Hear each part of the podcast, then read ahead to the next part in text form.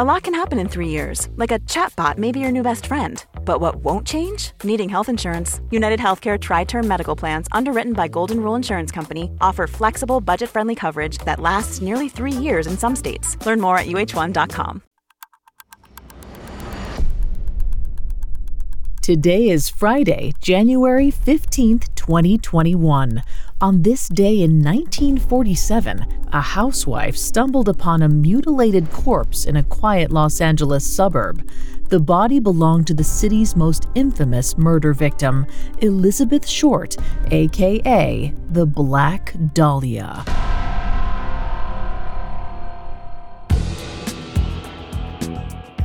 Welcome to Today in True Crime, a Spotify original from Parcast.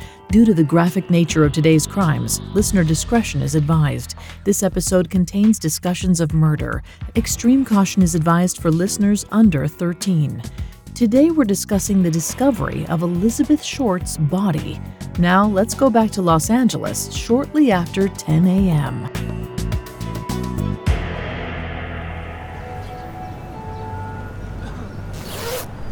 Betty Bersinger pulled her jacket tight against her neck. She felt a sudden chill, and it wasn't just from the winter weather. She and her three year old daughter stepped carefully over the cracked pavement and potholes. The walk took them past a series of run down, vacant lots, reminding Betty that the City of Angels wasn't all it promised to be. It was hard to believe that just a few years before, LA had been full of hope. The thriving film industry had beckoned young people from all over the country. Her neighborhood, Leimert Park, had welcomed countless young couples. It had seemed like the perfect place to start a family.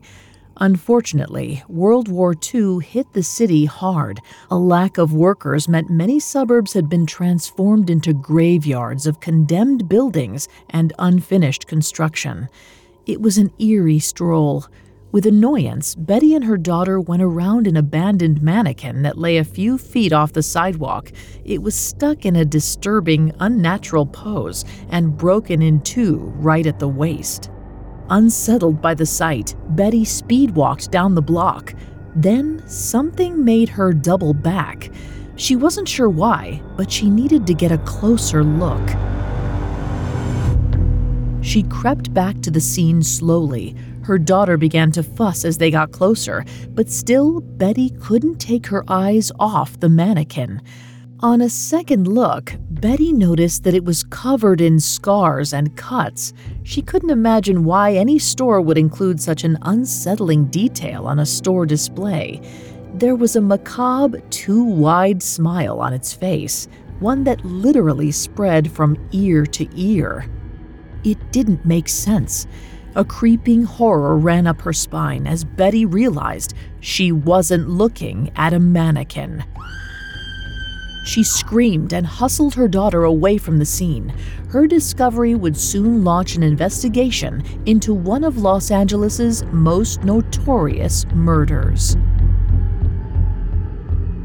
Coming up, police scour the scene for clues. Listeners, have you heard the eerie new podcast, Superstitions? Every Wednesday, explore the varying beliefs people around the world fear and follow in this mystifying series from Parcast. You do not want to miss it. Each week, step inside stories that illustrate the horror, weirdness, and truth behind humanity's strangest codes of conduct. Why do black cats represent witchcraft? What's the point of carrying a rabbit's foot around with you? And how come certain films seem cursed and others don't? Each new episode of Superstitions presents a story that unlocks the mysteries of unorthodox traditions and surreal phenomena. They may seem cryptic or illogical or completely insane, but then again, do they? Follow the Spotify original from Parcast, Superstitions, free on Spotify or wherever you get your podcasts. The Hargan women seemed to have it all. We were blessed. My mom was amazing. But detectives would soon discover inside the house there were the bodies of two women. A story of betrayal you would struggle to believe if it wasn't true. I am just praying to God, this is a sick joke. From 48 Hours, this is Blood is Thicker The Hargan Family Killings. Listen to Blood is Thicker The Hargan Family Killings wherever you get your podcasts. Now back to the story.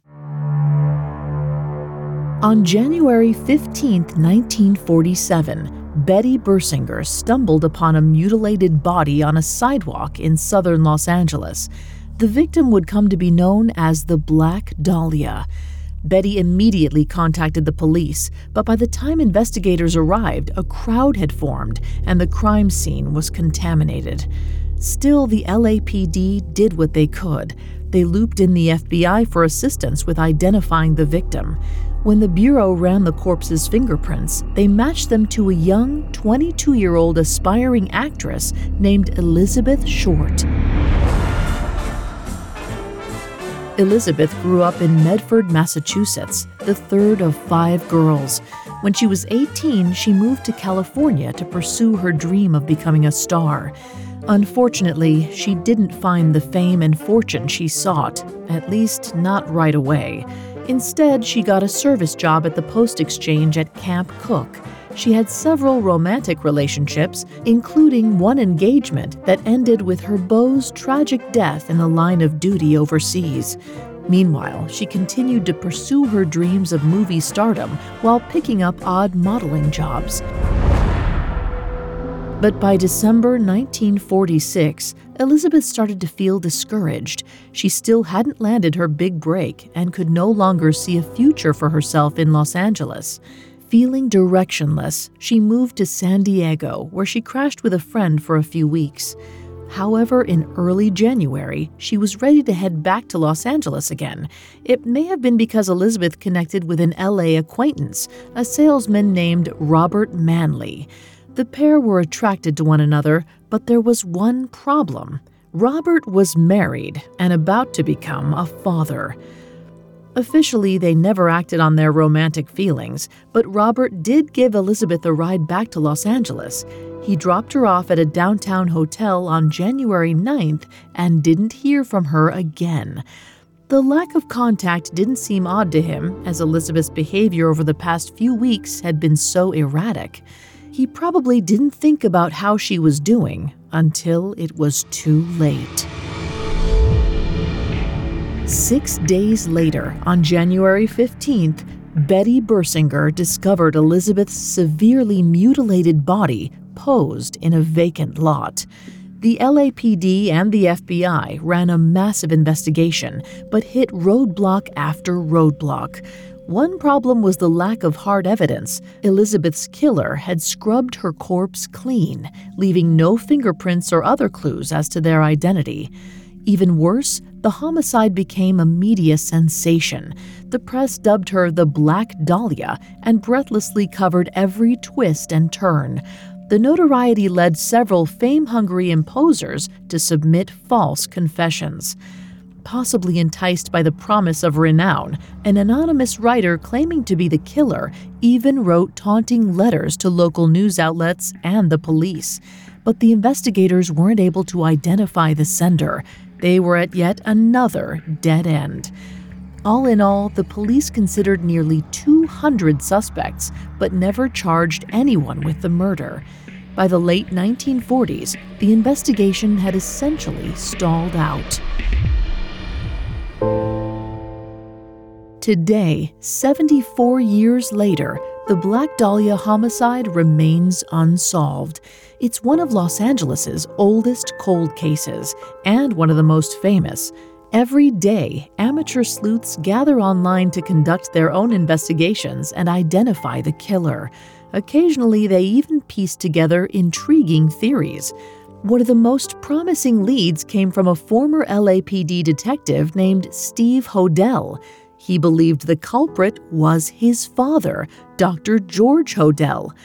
After George's death, Steve went through his possessions and found photos of a young woman who looked strikingly like Elizabeth Short. He couldn't imagine how his father could have gotten the picture other than through nefarious means. Alarmingly, George fit the murderer's profile. He was a trained physician and would have known how to make the precise cuts the killer left on her body. His handwriting looked similar to that in the letters the police received. Steve even uncovered a transcription of an audio recording in which George seemed to confess to the crime. And in November 2012, he used a corpse finding dog to identify traces of possible human remains in his father's basement. The evidence tells a compelling story. George could have killed Elizabeth in his home and then got away with the murder. But Steve can't prove his theory. Too much time has passed since Elizabeth's death, and most of the original evidence has been lost or destroyed. Which means we may never know for sure whether George was the murderer or why he might have done it. At this point, it's unlikely anybody will uncover new proof and close the case. So while Elizabeth's gruesome murder rocketed the would be starlet to fame, she was robbed of the closure she deserves.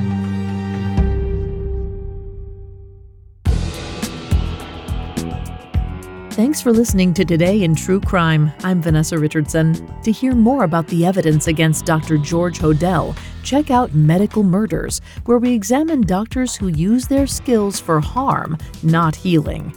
Today in True Crime is a Spotify original from Parcast. You can find more episodes of Today in True Crime and all other Spotify originals from Parcast for free on Spotify.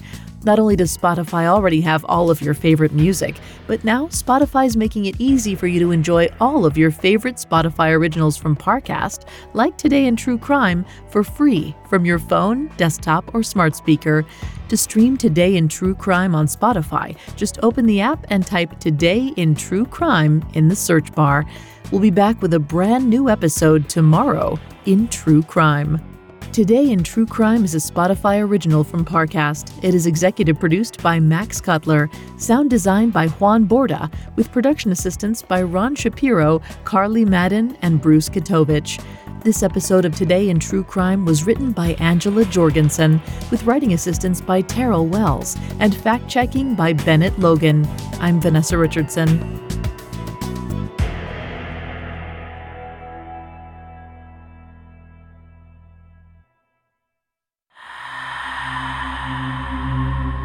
Bad omens, good fortune, pure luck? Take a closer look at what you believe in and follow the Spotify original from Parcast, Superstitions. New episodes air weekly, every Wednesday. Listen free on Spotify or wherever you get your podcasts.